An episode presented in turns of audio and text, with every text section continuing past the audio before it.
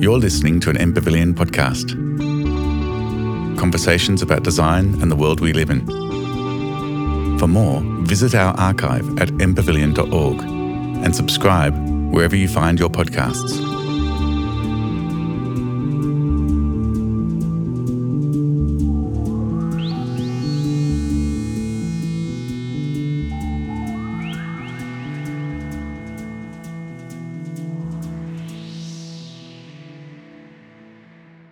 I'd like to start by acknowledging the people of the Eastern Kulin Nations as the traditional custodians of the land on which we meet today.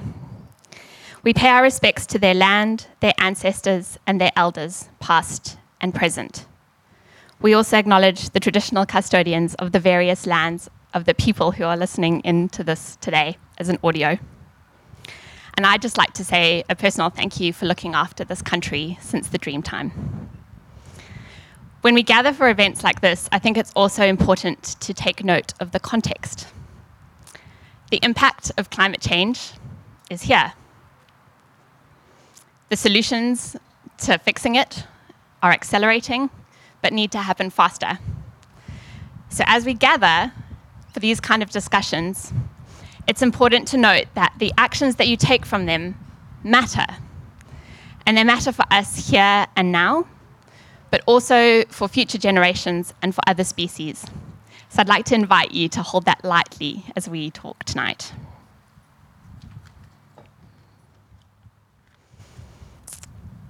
Time, through the lens of some cultures, has been defined by the materials we use and how we use them. The Stone Age, the Bronze Age, the Iron Age, Materials have shaped our culture and our traditions, but they've also shaped us physically and psychologically. I wonder, a thousand years from now, what the materials that we use and how we use them, what that will say about us. My name is Laura Hamilton O'Hara, and I have the great pleasure of being your host for tonight. Um, I'm the CEO of the Living Future Institute of Australia, and we work at the edge of regenerative design using tools such as the Living Building Challenge. We believe that every act of design and construction can make the world a better place. I'm really pleased to be here um, as your host, and well done to all of you for getting here um, on time in this weather. So just, I'd love to just invite you just to take a moment to, to be here, to land.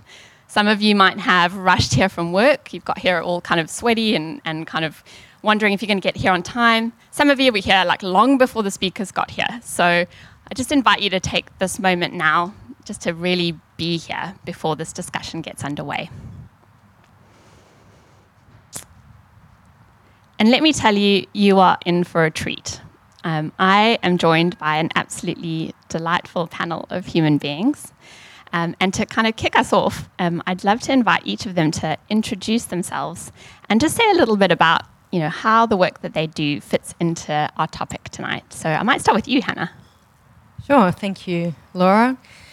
And thanks for having me, everyone. My name is Hannah Morton. I'm an Associate Director at Cundall. I've been a sustainability consultant there for over 17 years, but I really got passionate about circular economy and materials about 10 years ago, working on a Living Building Challenge project, actually. Um, and I was tasked with reviewing hundreds of materials going into that project and making sure that they were safe and compliant for use.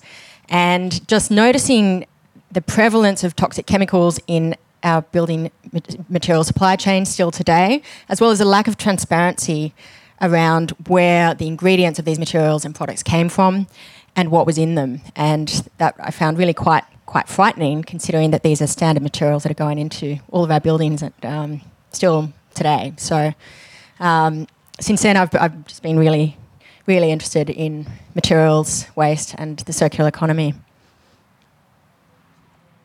Hi, my name is Kyungju Chun. Um, I'm a program director for spatial design at Monash University. Uh, also, I'm a product designer. I have in my practice Little Wonder. Um, I am a material person. I'm interested in all kinds of materials, including um, ceramics to fog, uh, sunlight to algae, uh, E. coli to textiles. Um, but recently, I have been interested in working with um, uh, alive materials such as algae and, and um, mycelium. Um, my research is focused more on uh, the relation uh, relationship between materials, environment, and the maker and the uh, and people. Hi, my name is Suzette Jackson.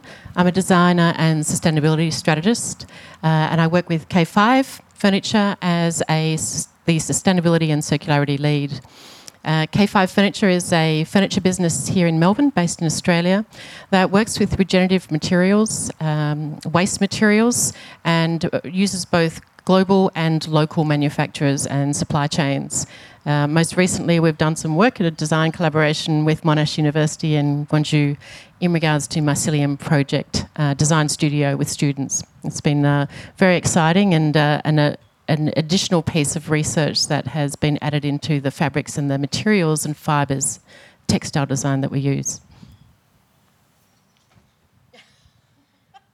Hi, everyone. Um, it's good to be here. Thank you for having me. Um, I feel a cool breeze is coming in, which is very nice after a hot day. Um, I'm a principal at NH Architecture. I, um, heading up the um, environmental leadership group and uh, the regenerative design for NH. And um, I've been working hard in the last couple of years to sort of bring the systems into place. And um, Hannah, you just mentioned the Burwood Brickworks and uh, the the challenges of how to implement some of those initiatives and getting materials signed off and and certified. So I'm very keen in that area of of I'm I'm an impatient person, so I also pace myself every now and then. But it's bringing those systems into place that make these things happen. That's my my agenda. Thanks, everybody. Um, I love that you're all coming from different perspectives. So I think we're going to have a really rich conversation um, this evening. How it's going to work is we're going to have a, a, couple of questions across the panel and, and have a bit of a chat. But then after that, we're going to do a bit of Q&A with the audience. So if during the conversation you, you think of a burning question, take note of it. Um, there definitely will be an opportunity for you to ask questions.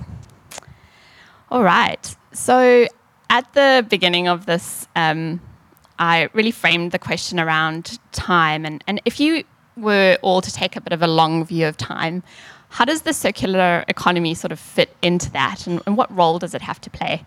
Happy to start with anyone. um, so, circular economy for me is a bit of an evolution from the sustainability of the 70s, 1970s onwards, where globally there we had the Millennium Development Goals. We've since had the Sustainable Development Goals, we've had COPs, we've had a lot of work going on in regards to sustainability. We've had a lot of investment in tech, in weaponry, um, and in health and well-being, but we have not invested in the actual product design, the material inputs and outputs, and the toxicity and negative impacts that we have from our product designs, whether it's from something as simple as food or something as complex as buildings. So everything in between as well. And uh, so I see, for us, it's too little too late in a lot of ways, but um, I think the resources are there, the solutions are there, the resources are there. The will is often there individually.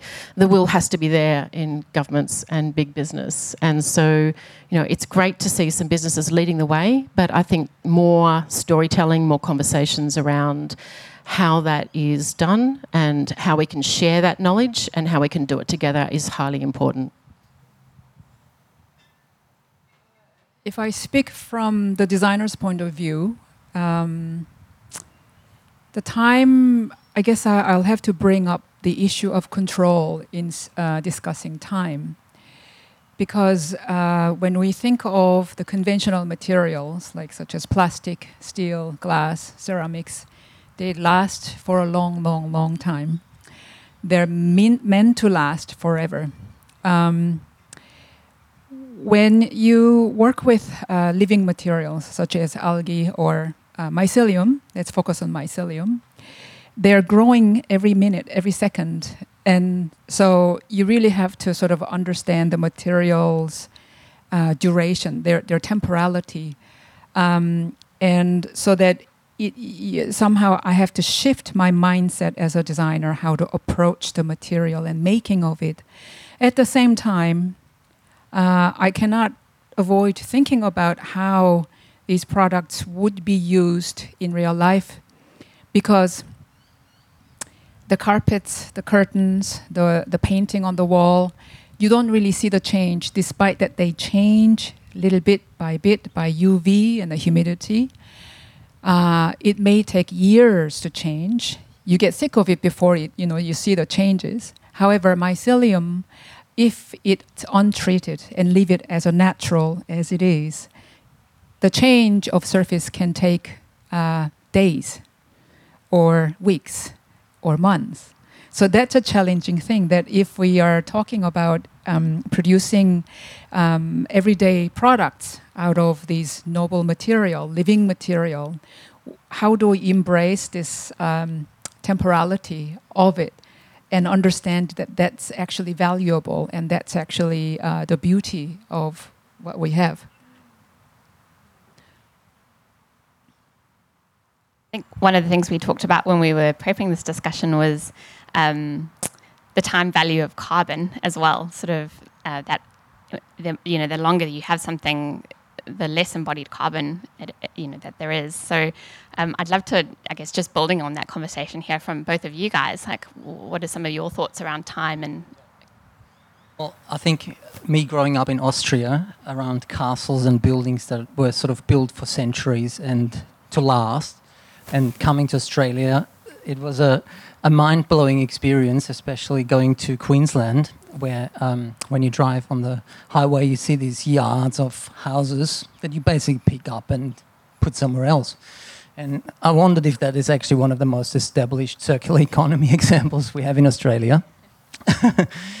they are very lightweight. They are light touch, as um, one of you know terms for, for Australian architecture, and and then uh, the next step in putting sort of the the time scale of thousand years, five hundred years. How long do you build a home? Is it fifty years? Is it thirty years? I'm wondering, looking forward with the idea of, um, I guess, our climate uh, changing and the the temperatures. Um, it was actually a big topic at the sustainability summit. Uh, if we're able to sustain buildings that are breathable um, versus buildings that are passive house standard, which means they're sealed and mechanically ventilated. So there's a, a technic- technical evolution coming along, and I have a feeling that they somehow might meet. So um, I'm just bringing up the topic of, of modularity or modular buildings that can be picked up but can also potentially be as sealed or passive house proof. Um, keen to hear thoughts, but that's sort of um, a take on time scale versus light and um, deep investment in infrastructure or insulation or building into the ground, etc. I'm glad you started with, with time because uh, in, well, I work in the in the built environment, and there the most circular thing you can do is reuse an existing building and build for the long term. Like you mentioned in Europe, that's fairly standard, and in Australia, not so much. Um, and trying to encourage designers to design buildings that will last and can be adapted for different uses and can be easily refurbished in future for, for the same or different uses and that can be disassembled at the end of their life. But that's not the, the goal. The goal is for the buildings to last hundreds of years, which is almost unheard of, I think, in Australian design. And there's a few examples of buildings like that have been designed like that, like the Sydney Opera House, for example. But um, very uncommon to have these days a design life of more than, let's say, 60, 60 years, um, which, you know, I think looking back could be viewed as extremely wasteful. And in fact, looking back in a thousand years' time at the way that we're behaving now could be considered uh, extraordinarily wasteful um, in the way that we're designing. So I'm looking forward to seeing some positive change happen, and I think now's now's the time. I might um, narrow in to Suzette and Kyungju. Um, it's hard to go to any kind of sustainability conference now and not see circularity, circular economy, circular materials on the run sheet. Um, it's a very timely conversation. Um, you know, why? Why is this moment calling for circularity in such a loud voice? Thanks. Uh, so uh, it's interesting. It, it's developed over time, and we are seeing it become more and more popular. And you know, the language around it is growing and becoming more common knowledge, which is fantastic. But what we also see is that there's a huge push in regards to health and well-being and social impact and positive social impacts globally, and a lot of that's been focused around the health and well-being industry. And I think we're now seeing a bit more of a shift of that to our products. So circularity is really around not just uh, creating positive impacts for your materials use and the you know designing waste out of it, but it's also around creating positive impacts for your community. And I think that has been picked up and uh, and being driven as well because there's so much we can do, and it's really around bringing it back to the local designers and makers, and it's also about creating patterns for everyday people to do things themselves, like not needing to have to go and buy it from IKEA or whatever. So it's about creating something that we can share the knowledge of and the capacity to build it, and it's simple enough that people can take it on themselves and do that for themselves. I think maybe two ways to look at it. That one is the the sustainability or sustainable design that we started long ago hasn't been succeeded. we're not going anywhere, and we realize that uh, that we're kind of have a very narrow. Um, minded view of the world. In order to achieve sustainability we actually have to tap into uh, uh, much wider interconnected issues. Um, hence the uh, UN um, sustainability goals touches upon a, lot of different things. Um, not just the materials uh, or waste but also equity issue gender issue um, uh, um, uh, education children all that has to be combined together. So we we learn from mistake that now um, maybe maybe one way to think about is uh, learning from nature. The nature is completely circular and doesn't generate any waste. And also the other perhaps influence is probably the development of technology, the bio, uh, particularly biotechnology, that um, you know, in states, for example, anyone can order a DNA kit and uh, alter the DNA of your dog and change them to be something else. And, and um, it's very accessible, it's affordable. Um, not, not every country, however.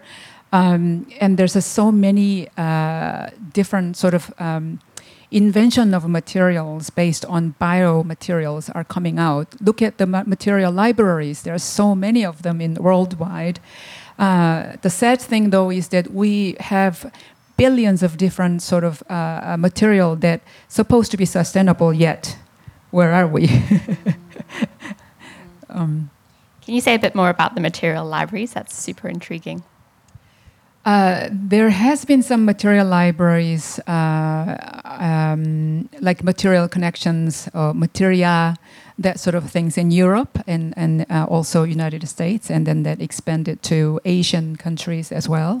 And they service um, the uh, creatives, such as architects, designers, and also um, uh, corporations, to find the best material uh, to make their newest product.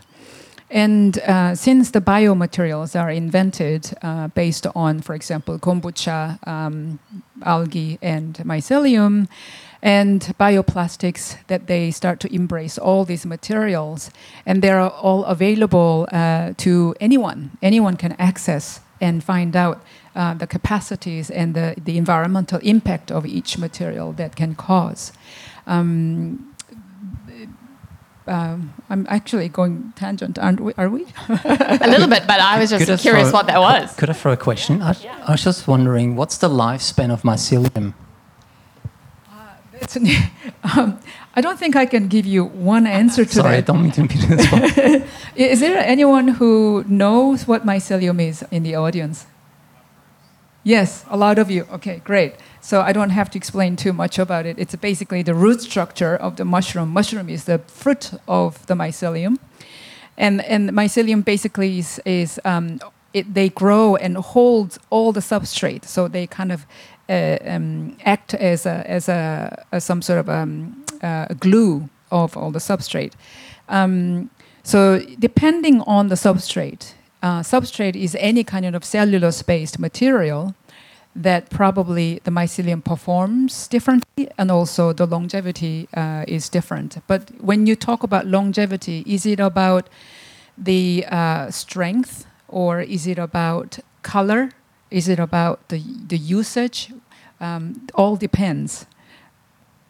But, but the, the, the best part about it is that you can throw it in the garden and then it does not uh, harm the environment at all. And I find that the slugs love it. Thank you.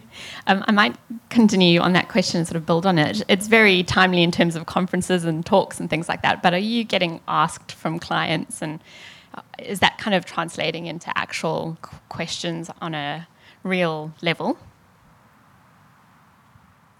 I'll go first if you like. Um, not as much as I would like or might expect, given the amount of attention that circularity is getting now in the media and in the industry. Um, it's normally something that I would need to put forward to clients and encourage them to take action on circularity, just as you would, or they might already be doing with carbon and, and um, nature and health and well-being. Um, but you know, obviously, it's been circularity and, and those principles have been around for decades and maybe under different names like industrial ecology or biomimicry and those sorts of things. But I feel like it's really evolved now in um, in terms of um, I guess public awareness for one, but also uh, education amongst industry professionals and uh, also attention in the media and, and regulation. So that there's a lot of momentum at the moment, and I would hate to see us lose that. Uh, I think we really need to basically make sure that we take action now um, while there's so much attention on the topic. I'm thinking there is there's a lot of talk about new materials and and how they can become more um, regenerative and and more um, integratable in our environment. Um, there's probably the other side of the spectrum, which is the existing materials, and um, we're having interesting conversations. I think um, uh, last week there was a talk um, with um, Rob Neville. He's from Revival Project, um, and they have started looking at salvaging uh, materials. So we are interested in starting to look at sites when we start a project, and we know that the critical moment of making a decision if we are ambitious about our environmental initiatives happens right at the start. So that's where you often miss the boat or not, or you jump on it. Um, and in, in looking at sites from the beginning, looking at um, maybe calling something like a demolition plan, something like an audit plan. So that could even extend to um, much more interesting outcomes also for Indigenous engagement, where we look at it holistically and work with the materials that are on site. That includes carbon footprint tracking, that includes, um, I guess, a feasibility that needs to happen also. And I feel that the, the circularity of, of, of using existing materials is also a, a component that can be very um, beneficial and is actually quite exciting. Yeah, I um, just want to add that there's, I think people get stuck on the word circularity and or regenerative, and then don't know where else to go with it. But being that circularity is about not just the materials but the design processes and about how we do things and using both emerging bio-based materials as well as upcycling and existing waste into our materials. So there's two components there in regards to the materials and then there's a whole range of components and complexity in regards to how we apply these design processes and how we build them into our operations as well. So it's you know a gamut of issues. I, think that there's also um, a common misunderstanding that there is not many regenerative materials being used in products already. I mean, we've got cork, we've got hemp, you know, we've got fishing line being upcycled and being used in, in place of, you know, common plastics.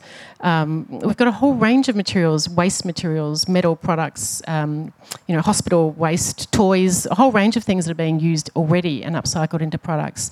It's just, I think, lack of awareness potentially, or you know, we don't see, we, we just see the finished products and we don't think to actually dig down and understand what all those components are made of. So I think it's a bit of education, a bit of questioning, a bit of conscious consumption from people as well. So, in summary, a lot of things are already. Ooh, it's not a sustainability event unless water bottles and things are falling over. Um, so, in summary, a lot of thing, good things are already happening. Um, we should focus on materials that already exist, um, not just the ones that are emerging. There's, uh, even though they're exciting, and it's not just about the material. The process is just as important as well. Brilliant. So I might jump to Hannah and Martin, and going back to those people looking back a thousand years from now. You know, with any with any good, you know, invention, there's often cautionary tales. Um, and I think those kind of things can particularly emerge in the moment that we're in now, where it's exciting, but we haven't kind of launched. It's almost an opportunity to be aware of those, of the things that are going to catch us. From your perspectives, what do you think the cautionary tales of circular, circular economy and circularity are going to be? okay. Thanks, Martin. Um, so I think there's a, there's a few things that we need to be conscious of. I don't necessarily think there's any cautionary tales about switching to a circular economy. I think it's absolutely vital and should be done as quickly as possible. I, I think probably the only cautionary tale would be not to act quickly enough.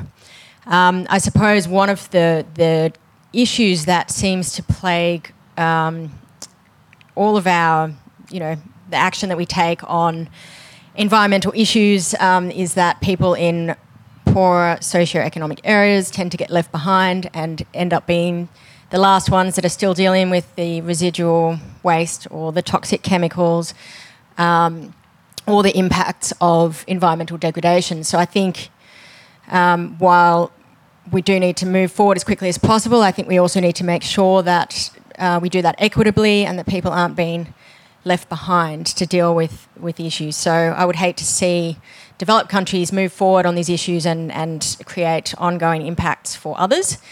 Um, and I suppose also it would be unfortunate if we move forward in silos. Um, I know there's a lot of organisations and councils and cities taking action on circularity. Um, without necessarily being connected up to others. And there's so so there's so many different initiatives going on, and they're, they're already happening.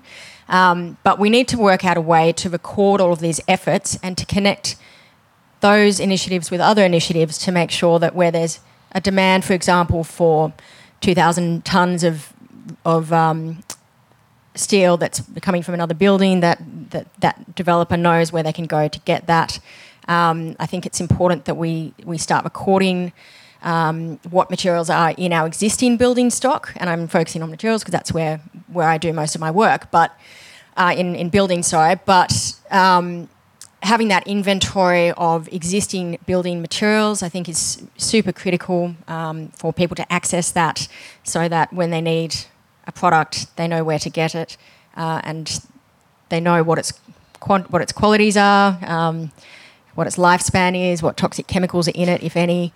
Um, so that mapping exercise, I think, will be really important, and I suppose roundabout way of saying um, that I guess a cautionary tale there would be not to act um, in a collaborative manner while we try and solve these these issues. And and maybe even I think your beginning part was about like it's all talk and no acting as well, and being aware of that. How about you, Martin? Um, thanks, Laura. That's a good segue um, because I think that's one of the things that concern me the most. It's that um, uh, amazing potential that I think the design community is bringing forward. I think we all feel like we're sort of scratching and trying to get into gear and understanding it's a very complex process, but it feels like it's time to act. And it feels like it's getting things over the line. And uh, I think looking, you know, thousands of years heavy weight, um, looking at the plastic age, uh, don't know, but um, I think it's the the the risk is that some of our bright ideas won't make it to fruition, and I think um, it goes back to what I said earlier about engaging very very early in the process um, with the right people, with the right clients, with the right project managers. I don't know if there's any around. We need them too, um, because often as architects we come to the table too late when the business case has been made um, and, and there, there's, there's no chance to advocate um, on a large scale. You sort of provide cosmetics sometimes. But there are very good examples, and I guess us being involved in Burwood Brickworks was one of those where we had this ambition by the client, by the design group, by all the people involved and it pushed it along and it got it to a result that is not only net zero but it's net positive. So it's that's what we call regenerative. So i think that's that's um, the, the when do you start the process of, of changing it? And the other the other it's sort of detail but i do think that the success of our um, environmental achievements will be measured by um, uh, getting them across the line, and that means certifying materials at the right time. Um, I mentioned the Revival project before.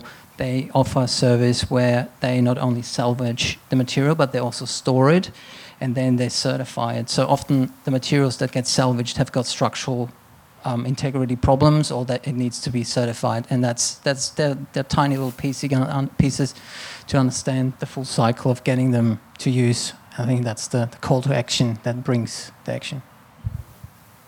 And Suzette and Kwan do you have anything to add to that?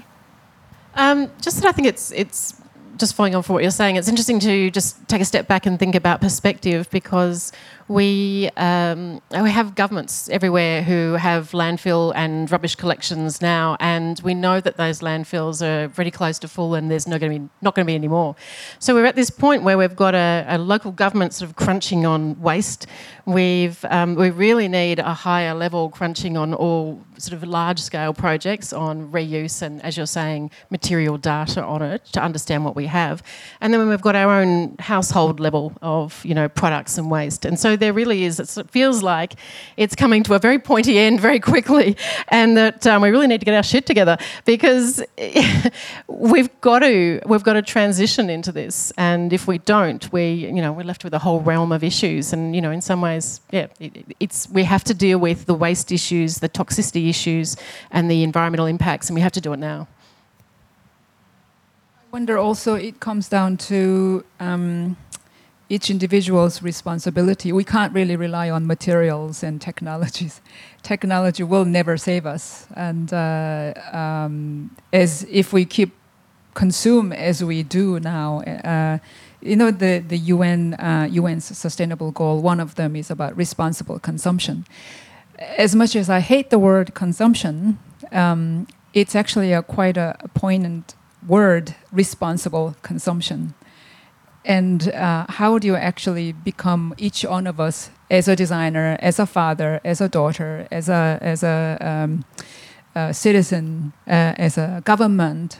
How do you become responsible? And I think that that maybe uh, is quite a critical um, challenge. I think um, two of the things that I was thinking about in terms of cautionary tale, one you've brought up already, was that we focus a lot on the materials, but n- not necessarily enough on the process, and that needs to be really thought of as well. But then the other one, um, I guess the in some ways, the curse of sustainable products is that people think it's okay to use more of them because they're like they're great. So they don't go back to first principles of use less. Do you really need this um, as a starting point, rather than just sort of um, skipping through the fields of sustainable products because it's totally fine to use them. So I think I think there's a cautionary tale in that too. Yeah, so, sorry, just yeah, on that, I was I saw a really shocking statistic the other day, which was that Australians um, are the third highest consumers of materials per capita in the world. Um, I think we use, or we're, we're responsible for 38 tonnes of materials per capita per annum in terms of material consumption, compared to an average world average of 12. And not only that, but we, so we're some of the highest material consumers, but we're also using those materials really inefficiently.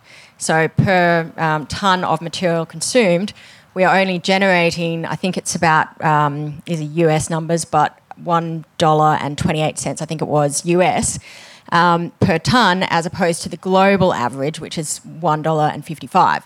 Um, so I think there's obviously a serious issue with the way that we're consuming materials as well. Thank you. Stats always really help a conversation. we talked a lot about problems so far, um, but I'm sure each of you have witnessed solutions as well. So I'd love to hear from each of the panel, a couple, one, but you can go up to three if you've got loads, great. Um, solutions that you're seeing where circularity and circular economy are working. And it can be on a really small scale um, as well as a big scale. So I'd love to hear some examples.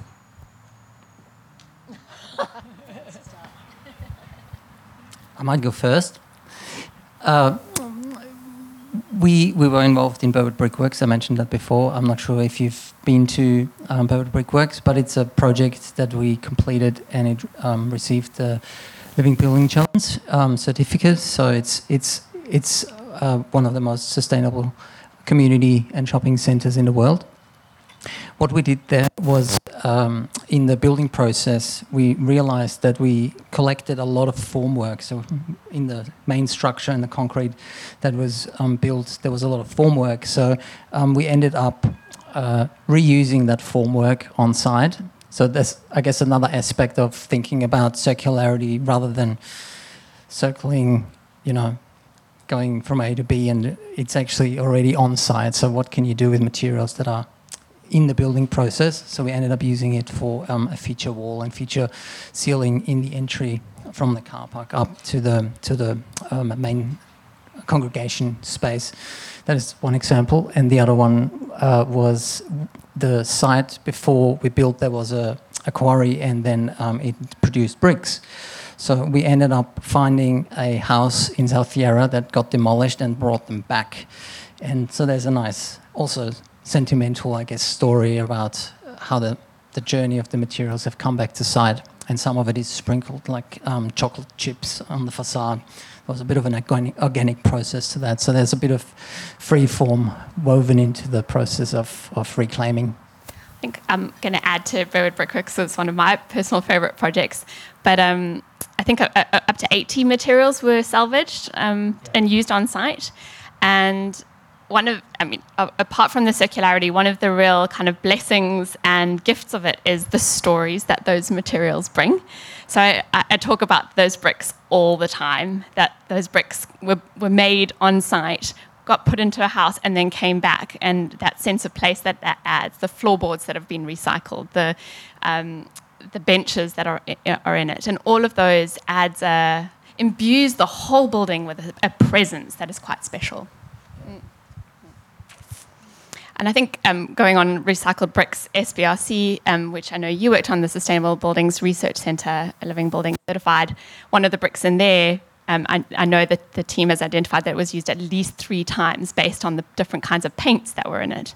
Um, so carrying on the story of bricks. But Hannah, where are you seeing some of the? Maybe I'll continue then, because actually the SBRC is one of my favourite examples of this, where all, a lot of the different materials that were selected tell a story. And um, so there were the recycled bricks, um, but also a lot of recycled timbers, and those came from various places um, where they'd previously been used for a different purpose. So in that building, you'll find um, decommissioned parts of a bridge, a railway, and telegraph poles that were then used within the building, um, and they all look fabulous as well. Um, those sorts of materials stand the test of time, and they bring a lot of character, which um, I think is really evident if you if you see the building. Um, but one of my favourites actually from that project was um, there was one of the the builders subcontractors working on the building who ended up um,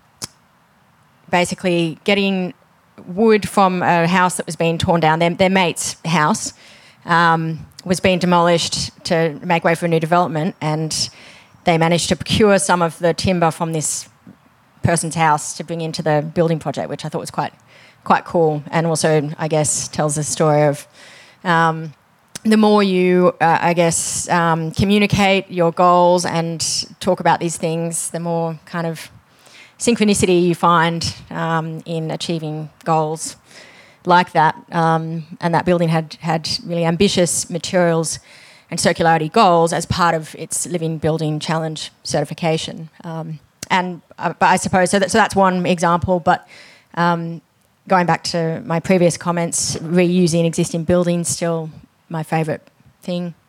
I love love to see it happening, and um, we've got a few examples of that that we're working on at the moment, which is really heartening.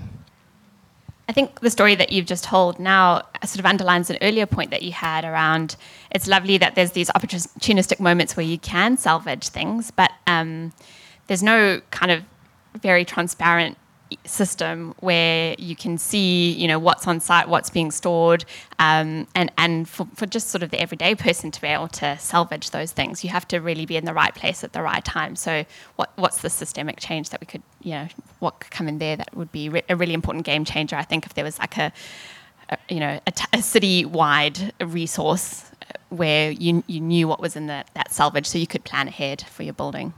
And it goes back to Martin's previous point about um, taking it right back to the early design stage where buildings need to be designed to be able to be disassembled. And when you disassemble it, what do you do with it? You need to have someone ready to take those materials, or they'll just end up being stockpiled um, somewhere. So I think they call it asset tagging, where they, they tag different ingredients of a building to make sure that you know what the properties of those materials are and how much of the material there is for use and you could have that all in an inventory somewhere so that people could access that um, that are building new buildings and know that they have a secure supply of reliable material which is safe, it's free of chemicals, it um, still has some useful life left in it.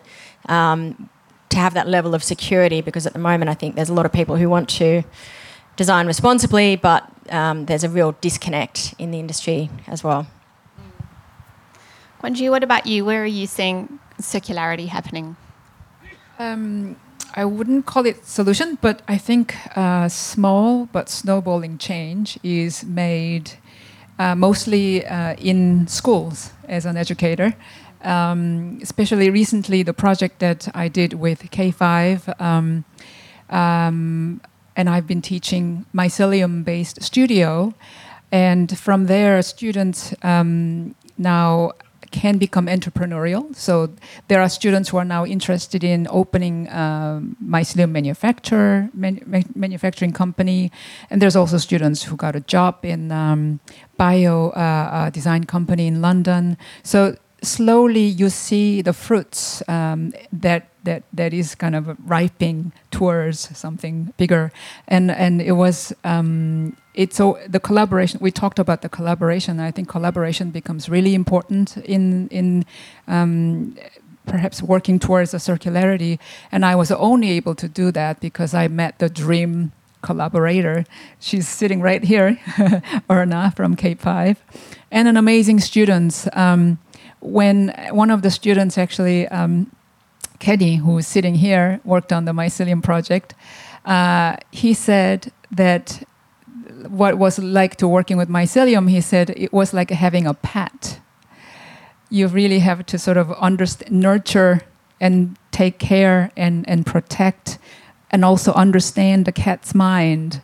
Um, and so that really touched my heart that in a way, okay, he's not you know, you learn the students are learning how to care and how to approach uh, differently from just commercial oriented, um, uh, uh, you know, sleek design that could sell.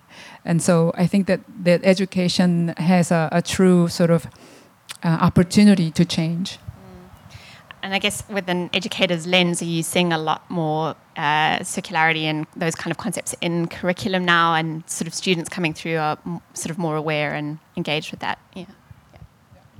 Can you see mycelium also being used in building products? Um, sort of tipping on the other side of the, the commercial side potentially, but do you see mycelium as a as an alternative to other materials? There are architects in Europe that they have built built pavilions and exhibit out outside. Uh-huh. Um, mycelium is naturally water resistant and it floats in the water and fire resistant. So it's a great material as an insulation as well as the wall tile. Uh, acoustically, it performs really well. So building, why not? I mean, it depends on uh, what ty- type of building, perhaps. Perhaps, and we were talking about building actually um, a, a, pavilion for um, hydrogen fuel, actually. Um, um but we're, we're kind of at the brainstorming stage.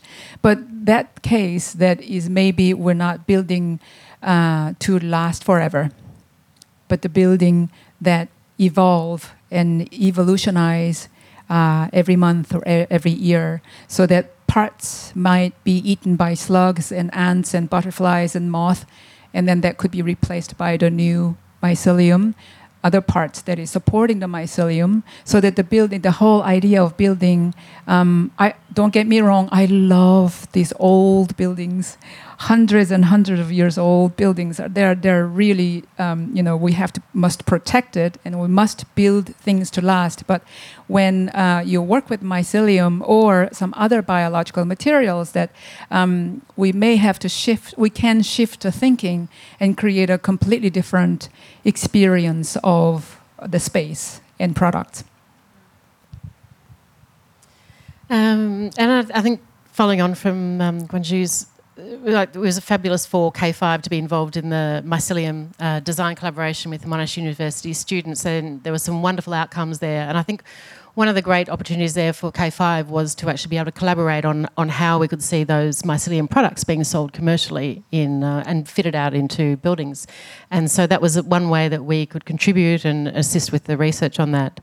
Um, I think also that we're very conscious of maintaining um, products. When we talk about regenerative products and using waste, we also don't want to use the waste and turn it into something completely different. So, you know, keeping products or waste in a high value state that's already been, all of the inputs and all the emissions are already in that product in the state that it is, is a good way to reuse it. So, you know, we work with companies internationally, um, international furniture suppliers that have waste products in their factories and they use them and look at creating products that they'll be able to use that, such as fabrics, in the existing state of the fabric. So, we don't want to churn it up, we don't want to create it into a different different fibre. We want to use it as it is, but we'll use and create furniture that's got different coloured furniture fabrics samples on it or um, fabric involved. Um, and uh, working with other designers that look at design for disassembly and using only timber in a product. So we have some furniture from Finland um, that is made wholly and solely by, by timber. There's no screws or no metal components, no plastic components used in it at all. It's timber joiners used. And the furniture is delivered flat packed and you assemble it with these timber joiners. You know, and that's a beautiful piece of craftsmanship and a beautiful piece of furniture. And it's like, well, how do we do this, you know, ongoing in that we don't need plastic necessarily in every product. We don't need steel. We don't need screws. We can actually use old craftsman's techniques to actually build this, and design this furniture. Um, and then there's other things like, you know, we've got some products that are made here locally in Australia. And so one of the investigations we're looking at there is how do we actually change out from using stuffing in cushions. And so there's an ongoing investigation into using coconut fibre into those cushions in place of, you know, man-made fibre and stuffing. So it's, it's looking at what's available locally, what's available regionally, and also working with our international you know, long-term collaborators and design companies to understand what are they doing overseas, how can we translate that here, and what are our resources locally that we can use. Amazing. I'm going to quote the Black Eyed Peas here on your. Um, I love their waste isn't waste until you waste it, um, and like, yeah, what is the opportunity in that material? Um, yeah. We've got a captive audience here of some wonderful people who are clearly interested in circular and circularity. Um, if you could tell them one thing, or wave a magic wand, or change, you know, one idea that maybe in you know common misconception about circular economy, what would that be? And I appreciate that this was not on the prep sheet, so you're just thinking about this now, but you've got this. I'm going to jump in. I think it's conscious consumerism for me. It's, you know, we are so used to just consuming stuff all the time, buying, you know, we don't like things that look old or are scratched. You know, we want everything to look perfect, and that's the way we've, you know, particularly designers. Um, and architects, we want things to look like they're brand new, and it don't hasn't don't have to. You know, a dent, a scratch is a sign of history. It's a sign of it's been well loved and well used. And I think that we, if we can stop and think about what we're buying each time, and you know, is it plastic cups that we're using, and you know, what is what's the packaging involved in, and you know, all those sort of things. Each time we make a decision with our money or our time or our volunteering, then I think that's highly important, and that's what everyone can do, no matter what you've got. I'll go next if you like. um, and I'll, I'll, again come back to reuse. So I think there's there's a misconception uh, that circularity is all about recycling and minimizing waste and separating waste streams, but ultimately the first thing, apart from extending the life of a product, um, is reusing. And um, I think the idea that we don't all need to own a copy of everything, so the sharing economy is going to be hugely important in moving towards circularity, including sharing things like tools and and um, vehicles and whatever it might be. Um, I think there's a definite shift in public perception about ownership of new things. So I'll echo your your comments about conscious consumerism, but um, I am starting to see that shift, and there's a lot more platforms now where you, you can access copies of things. Um, you know, so shared shared items rather than owning your own copy. So um, I think that's a really important part. I think when you try to be healthy and eat healthy, the first thing that you do is check the ingredients. and uh, I think th that's it, just being conscious about uh, things that you do, things that you buy, or things that um, what's happening around you. I think being conscious probably and being aware is probably the first step, I would say. Um, I think for me it is to engage with whoever is initiating uh, a project, clients, um, really, really early, get all the brain into that earliest initiation of a project and have all the smarts of our collaborators in that room and embrace, um, I guess, the, the journey that comes with it and uh, leverage the intelligence that is um, possible through that process to the full extent and uh, therefore make it possible and not sort of stop halfway or jump in halfway. I think that would be an amazing outcome if we started collaborating earlier. So start early in the design process, and that's often where Right. the biggest opportunities are, and also the cheapest way to do it long term. And Start even early. you know um, when you pick a site, I think going in that early, that that assessment of a site, that that thinking what can be done, what are the resources, what are the stories, what is connecting with country, uh, they're, they're, they're the foundations of a process and, and they're foundation of a place, I think, and placemaking. Lovely. Thank you. We're going to move gently now into question time, and I will just flag that the lovely Hannah has to catch a flight very soon, so she'll be leaving us in eight minutes. So if anyone has a burning question for Hannah specifically, put your hand up. But otherwise, we're going to open to questions for the panel. Um, questions, just so you know, are like one or two sentences and end in a question mark um, rather than a whole big statement. So just be mindful. We want to get a lot of people's questions in and just be thoughtful about that as you're asking your question. So go for it. Oh, thank you. Thank you. Uh, maybe Hannah, just like it sounds like you're in discussions with people who are often like obviously quite commercially motivated and really kind of hold the power in these situations. How do you go about discussing these issues with them and kind of trying to convince them about all these obviously good things, but they may not be on side with? Sure. Um, yes. So I usually frame all of my suggestions in a commercial manner because I tend to deal more with commercially minded people. Um, I'd love for people to just do circularity because it's the right thing, and um, and that's what drives me. But I find that circularity is, has actually become a really compelling argument without um, leaning too heavily on on people's feelings and and um, uh, you know the feeling that you you might have to do it um, because it's the right thing because we are running out of resources and there are quite a few resources that we use every day in our buildings and in other products which are in finite supply. They're not renewable um, or else they're not rapidly renewable. And I think um, developers are starting to see that there's a risk in that because there's a lack of security in the supply chain, there's supply chain shortages, there's a move away or has been a move away from local production, and we can't necessarily get all of the materials that we need to build the buildings that we are planning to build. Um, so I think that is beginning to be viewed as a, as a risk. So I've got a fly me. Um, as a risk, and people are starting to think about the value that exists in building materials that are currently being sent to landfill as waste, and thinking about um, because there's a, there's trillions of dollars of economic opportunity in the waste that we're currently sending to landfill, um, and finally people are starting to realise that they can make money from it. Um, not only that, but the landfill costs are rising, and we're running, in some cases, out of space to put our waste. So um, especially with hazardous waste, there tend to be fewer countries willing to accept um, tons of hazardous waste onto their soils. So essentially, there's a lot of commercial arguments that are starting to stack up, um, and people, uh, you know, that's driving people to start thinking about how we can recover and minimise the amount of waste, and in, in, particular toxic waste that we're producing. Um, yeah, so it's usually a risk argument. And uh, you mentioned the, the mapping and tracking. I think that's a really critical point because that allows us to make decisions in a quite rational manner.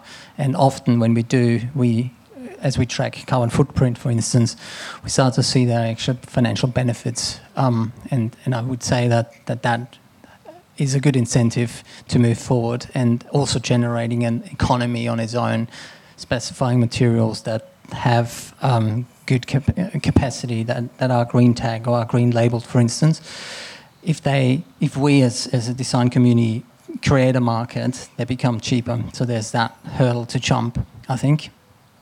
In, in with your tools that you use to to um, quantify these things, are there any insights for, for us to to take forward how we can use them more intelligently, how we can be more um, integrated? I don't know. It's a, just a question I was keen to. John? You know of any tools, Laura?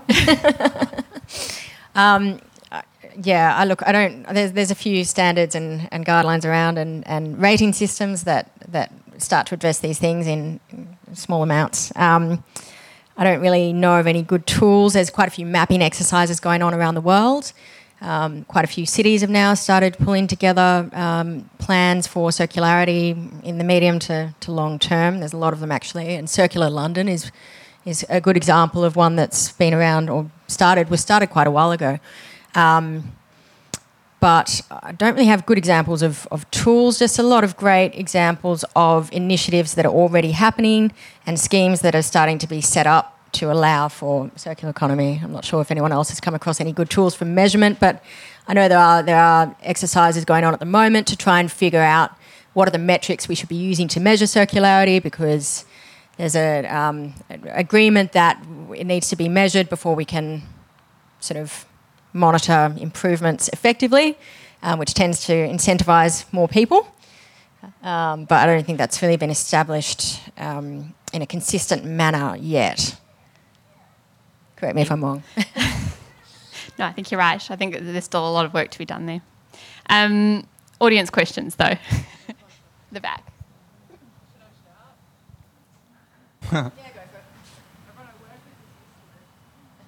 Is that on? Sorry, Martin, I'm going to antagonise you the way I always do. Um, one of my favourite questions to ask in this context is how, how do you approach cost? we can all be the best and we can advocate for a lot of things. But as designers, one of the things that, one of the kind of blocks that we are consistently confronted with is cost. And that's not to be negative. Um, I think it's a reality, and that's the best way to actually move forward and get things done.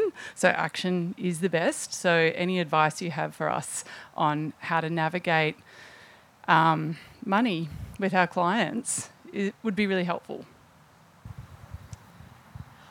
I'm happy to add something here. I, I find in sustainability, everyone wants to have the cost benefit analysis, but they just want to do the cost column and they never do the benefit column. Can we please do the benefit column as well? Because the value there is so quantifiable, particularly over time.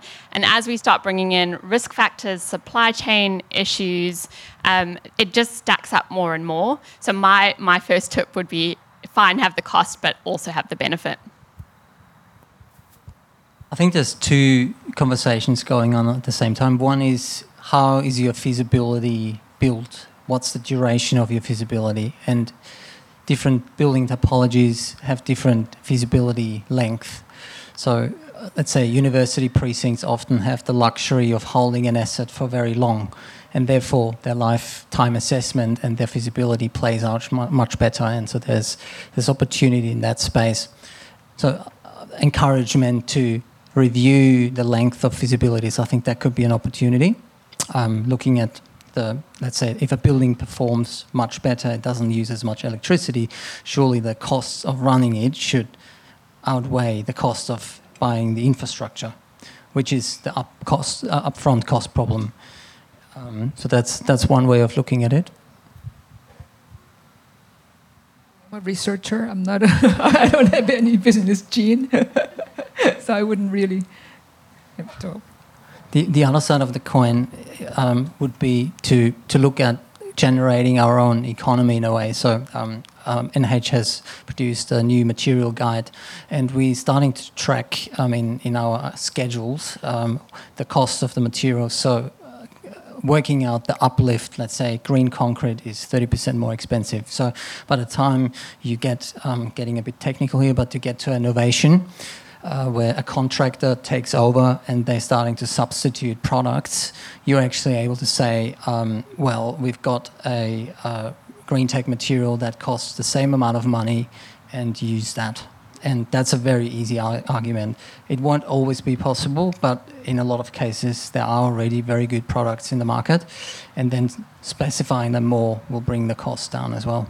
Guess we can benchmark on few successful companies, like, for example, Interface. It's from States. It's a global uh, carpet company that uh, 90% of their products, uh, 90% of whole uh, running and manufacturing and everything is actually renewable and recyclable. And uh, because they work with this uh, fishing nets, used fishing nets to create carpets that are modularized, and then you don't have to rip the whole carpet from the floor, but just the tiles of the where uh, you know the, the, to fix the carpet.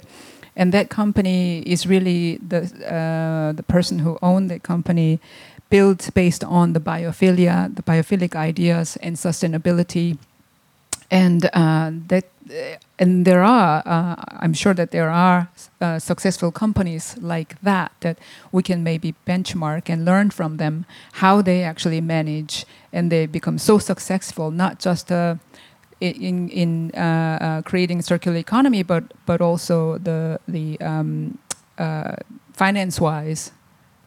I'm going to jump on top of that and just uh, say that I think in regards to cost evaluations, we need to not just look at sort of cost and sort of this very narrow version of benefit, but break that benefit down. You know, is it designed for disassembly? Is it using renewable materials? Is it you know, is it something that is going to have a longevity and is going to be repairable at the end of the day? You know, is there going to be components made for that? You know, there's a whole range of benefits that we don't even tend to break down. We just sort of lump it all together and then we put the cost against it. And I think that until we start breaking that down and understanding all of those benefits and laying them out for a client, we really can't, you know, we can't blame them for just saying, oh, well, it costs less and, you know, there's a minor benefit here. But, we, you know, we need to lay out the benefits. And I suppose until we stop having um, green certifications for how good a product is and we start having your shit product certifications that this product is really bad. Um, I don't know, maybe we need to flip the whole rating system over its head and say you rate it at how bad it is, and if you use it, you're using the worst of the worst of the worst. You know, what is it? What is going to create change? My mark's gone off, but I think it's policy change. Lead by policy. Totally makes the conversation around cost a little bit easier. Yeah, I, and I think it's both and. Yeah. Um, Hannah, I think you need to um, to leave us. So thank you so much for being here. Thank you. Thank you. But in the meantime, we'll continue with audience questions.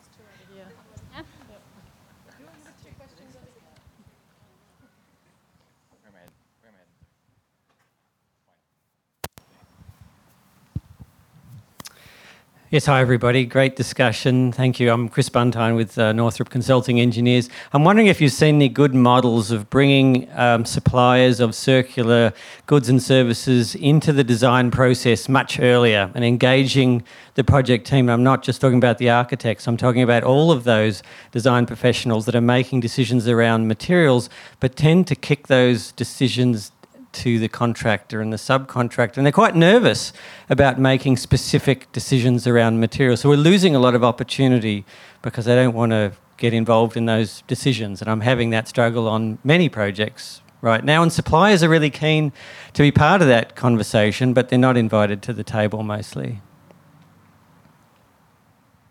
Yeah, I'm, I'm happy to answer. We, um, we worked um, with um, Dulux, for instance, uh, and there was there was the uh, it was again. I think it comes back to your comment about policy. If there is policy, if there is a, a framework, if there's a, a, a, rating, and that holds people accountable, uh, there is a drive to to achieve certain outcomes. So um, we're able at Burwood Brickworks to get Dulux to actually change their formula because it was it had a red listed um, um, chemical in there, and so they managed to change it, and now they have that product in their range. So it made it back into the market. That's that's it doesn't always work that way, but that was a good example of where it worked.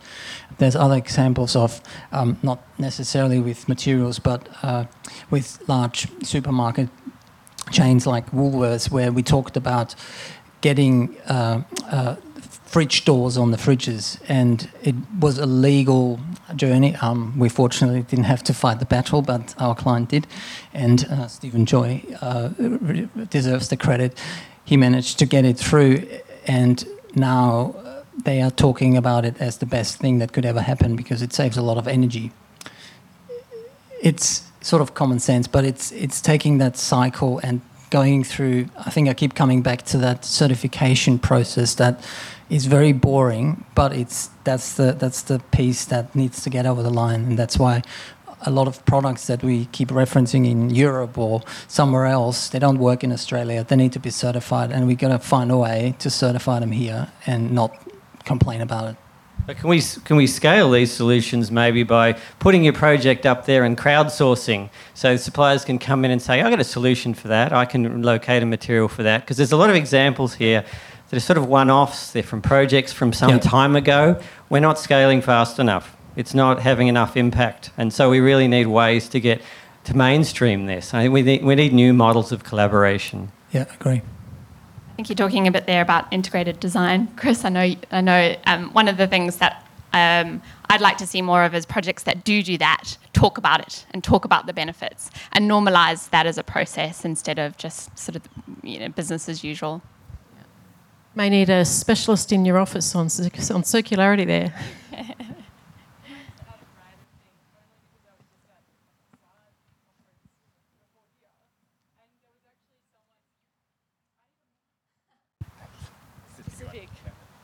it was one of the last questions of the entire conference. And it was a um, facade contractor, and they actually said, We have an issue with opacity with suppliers of particular components in China. So there's no transparency of certain manufacturing of those layers. And, and he said, You know, we're at, we don't even know where to go anymore. There's no transparency for us. We can't even meet some of the requirements that people are asking of us for our materials. Um, so this goes beyond Australia. This is a, this is extending globally, and what we're allowing in, into the country. And it's the same. You know, if you go to IKEA and buy a, a kitchen from there, we all know it's cheap and it's fine, but it's full of formaldehyde. Whereas this, the, the kitchens manufactured in Australia aren't because, well, from Australian melamine that don't have formaldehyde in them because of our policy. So you know, it's happening at all levels. But it was interesting hearing his despair asking that question. Thank you. I think we have a question over here. shout. Can you hear me? Yeah. First of all, thanks, uh, thanks to the panel for maintaining a semblance of coherency in a very warm day. My brain has got fully out the window. Um, it feels to me that I really hope that, the, that this classic age is considered a 200 year or 200 year like blip of sheer insanity, where we look back, where humanity looks back and goes well, that was weird, let's not do that again. Um, but there are so many lessons in architecture, in secular life, in um, what, what immateriality that, that we can actually be pulling from times before. And I think that we talked about circularity as if it's a new thing, but it really isn't. Humans have been doing circularity for about thousands of years, and so I wonder. I was really interested in your example about the traditional um, wow words, uh, traditional like timber manufacturing, or like you, and then applying that with a modern twist or whatever. So I'm wondering if you have any other examples of that learning from past to, to push the circular future. I can add to that because I'm a total history nerd. Um, if you just look at let's go back to the Romans. What have the Romans ever done for us? One of the things is built for disassembly. Um, so you hardly ever find full Roman villas or structures, and that's because the bricks are in a thousand different other buildings. Um, you might find the foundations, but you won't find anything else. And, and that's because they were just experts at it, building in a way that was easy to disassemble and move those um, buildings. I think also our experience um, at K5 working with the international companies is that in Northern Europe they're so much more advanced in the manufacturing processes and uh, the cleanliness and you know the way they have no, little or no waste in their factories. So everything is used. I mean. Um, there's an example of uh, you know offcuts or materials being used and made into pallets, fuel pallets, and then being given out to the local hospitals and elderly to fuel to heat their homes. You know, it's everything is is used, is saved, is given a purpose, and if it's not something that's you know it's not necessarily sold on, it's actually shared with the local community, and the investment into the local community is huge. And I think that's something that we have a lot to learn from. You know, we've very recent, um, rephrase that. Australians in the last 200 years have um, taken a very European or maybe English approach to things, and we really need to look back to ancestors here and how they use products and made products. And we also need to learn from other cultures. I mean, we uh, just dismiss other cultures. We may think that they're poor or they haven't been developed more than we are, but in fact, they're doing a hell of a lot more for the society and for the environment than what we're currently doing. So we've got a lot to learn. I was going to say the same thing that uh, you're absolutely right. Uh, we have been doing this for thousands and centuries, and uh, if you even you know starting from agriculture, it's about I guess understanding ecology and then the connectedness of it and uh, the connection is not just about the physical connection, but also, spiritual connection that that Asians um, believe in, and also Aboriginals in North America, Aboriginals in Australia, New Zealand. Um, that that it's nothing is everything is not just about the material but it is about um, the more uh, uh, corporeal sort of side of it that um, that we believe in, and then there must be something that we can actually learn from. All right. So you thought you were going to just be asking us questions, but actually, we're going to ask you a question. So I'd love you to turn to somebody around you, maybe somebody new that you've never met before, maybe somebody that works with you, and I'd love you to just spend a couple of minutes discussing you know, where are you seeing good examples of circularity, circular economy right now in, in big or small ways. And then I'll give you a couple of minutes and then we'd love to hear back um, from all of, not from all of you, from a couple of you with some good examples that you think everyone else should know about. So um, enjoy your conversations. We'll chat to you soon. I'm going to take this opportunity to start talking now that the music's faded out. Thank you. Um, I'd love to hear from some of the audience, um, particularly if there's anything you talked about that you think other people should know, a great resource, a great example. Um, would love to hear from you. Or did you just all have a chat and a lovely social? Which is fun too. uh, oh, that's loud. Um, just regarding some resources that I you mentioned earlier, um, I thought the LETI, um, based in UK, they've got this um, network of. I'm just reading the what, what they say on the website because I can't really explain it that well, but it's basically um, like design professionals and um, professionals in the consultancy industry, construction industry. They like work together. Um, they've got these brochures, carbon primers that, that they're called, which sort of guides and gives people a general idea. It's like a two pager. It's really nicely graphically designed, and you can tell, you know, um, in one one page what goes into a building, what's the cycle, what's the disassembly process, what happens with the building after it's used, what happens at the start. So that's one resource. Um, but also another one, um, it's by Melbourne Uni. It's you might have heard of the EPIC database. It's sort of like an embodied carbon um, spreadsheet, and it's got sort of um, it's a lot of numbers, and I don't really know numbers that well. I'm a designer, so but there's that one resource. Yeah. Anyone else have something they'd like to add?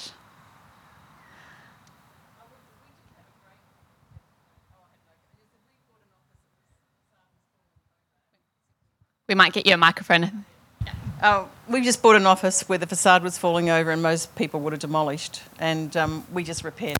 so, I mean, it's totally repaired, and basically out of very simple things that we and our own labour. So, um, and Clara was saying that in Switzerland, she's been working in um, Switzerland, and she said they take great care of the um, materials in buildings in Switzerland because they have enough money.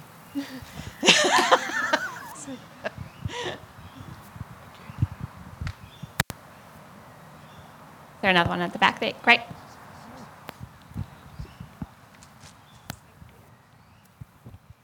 Um, this one's a product I haven't used in a project yet, but I'm excited and I want someone else to do it. It's called Saveboard. It's made from Tetra packaging, and you can use it in lieu of plasterboard or carcass material. If you're into the aesthetic, it can just be like exposed. But at the end of the life, you just send it back to the plant and they shred it, remelt it, and then use it again and they just opened their plant in Australia. I'm going to take this opportunity to give a total shout out to one of the things that we run as well, picking up on that group's um, discussion around transparency, um, is the Declare label. So, Declare is a nutrition label for building materials. It tells you where something comes from, exactly what's in it, including red list ingredients, like does it have formaldehyde in, and maybe you should avoid that, and then what happens to it end of life. And that transparency process is a very key like first step to all of this. Um, one of the questions we often get um, around you know products that have got certifications or um, is when issues come up. And actually, when things get identified and get spoken about, that's an example of transparency working because something has been picked up and is going to be rectified. The, the things that I'm most worried about is when everything is hunky dory and nothing goes wrong ever. Um, so, yeah, unashamed shout out to Declare as a tool. All right, team, we might start to slowly wrap tonight up. So, of course, we have a couple of thank yous. Um, I'd love to thank the wonderful team behind the bar and also our lovely audio guy, who I have no idea what your name is, but you've been great. Hi. thank you so much to the team at MPavilion for hosting us tonight. Thanks for being a great audience and for having such lovely, thoughtful questions. Thank you to the fantastic panel. Um, thank you so much for your time in the preparation and your thoughtfulness around the questions and sharing your expertise um, so generously with this audience. To NH Architecture for putting this panel together, thank you so much for the time and effort that went into that. Amazing. I feel like actually, general round of applause just for all of these fantastic people.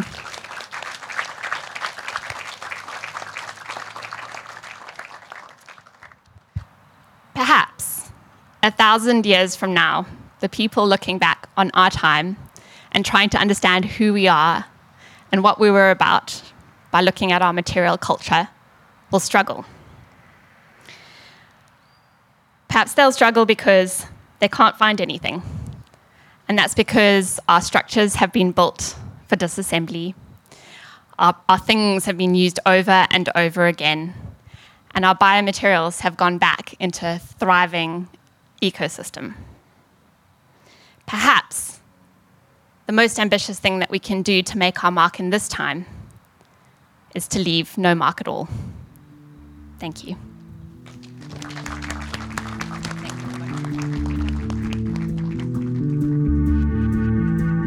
You're listening to an MPavilion podcast.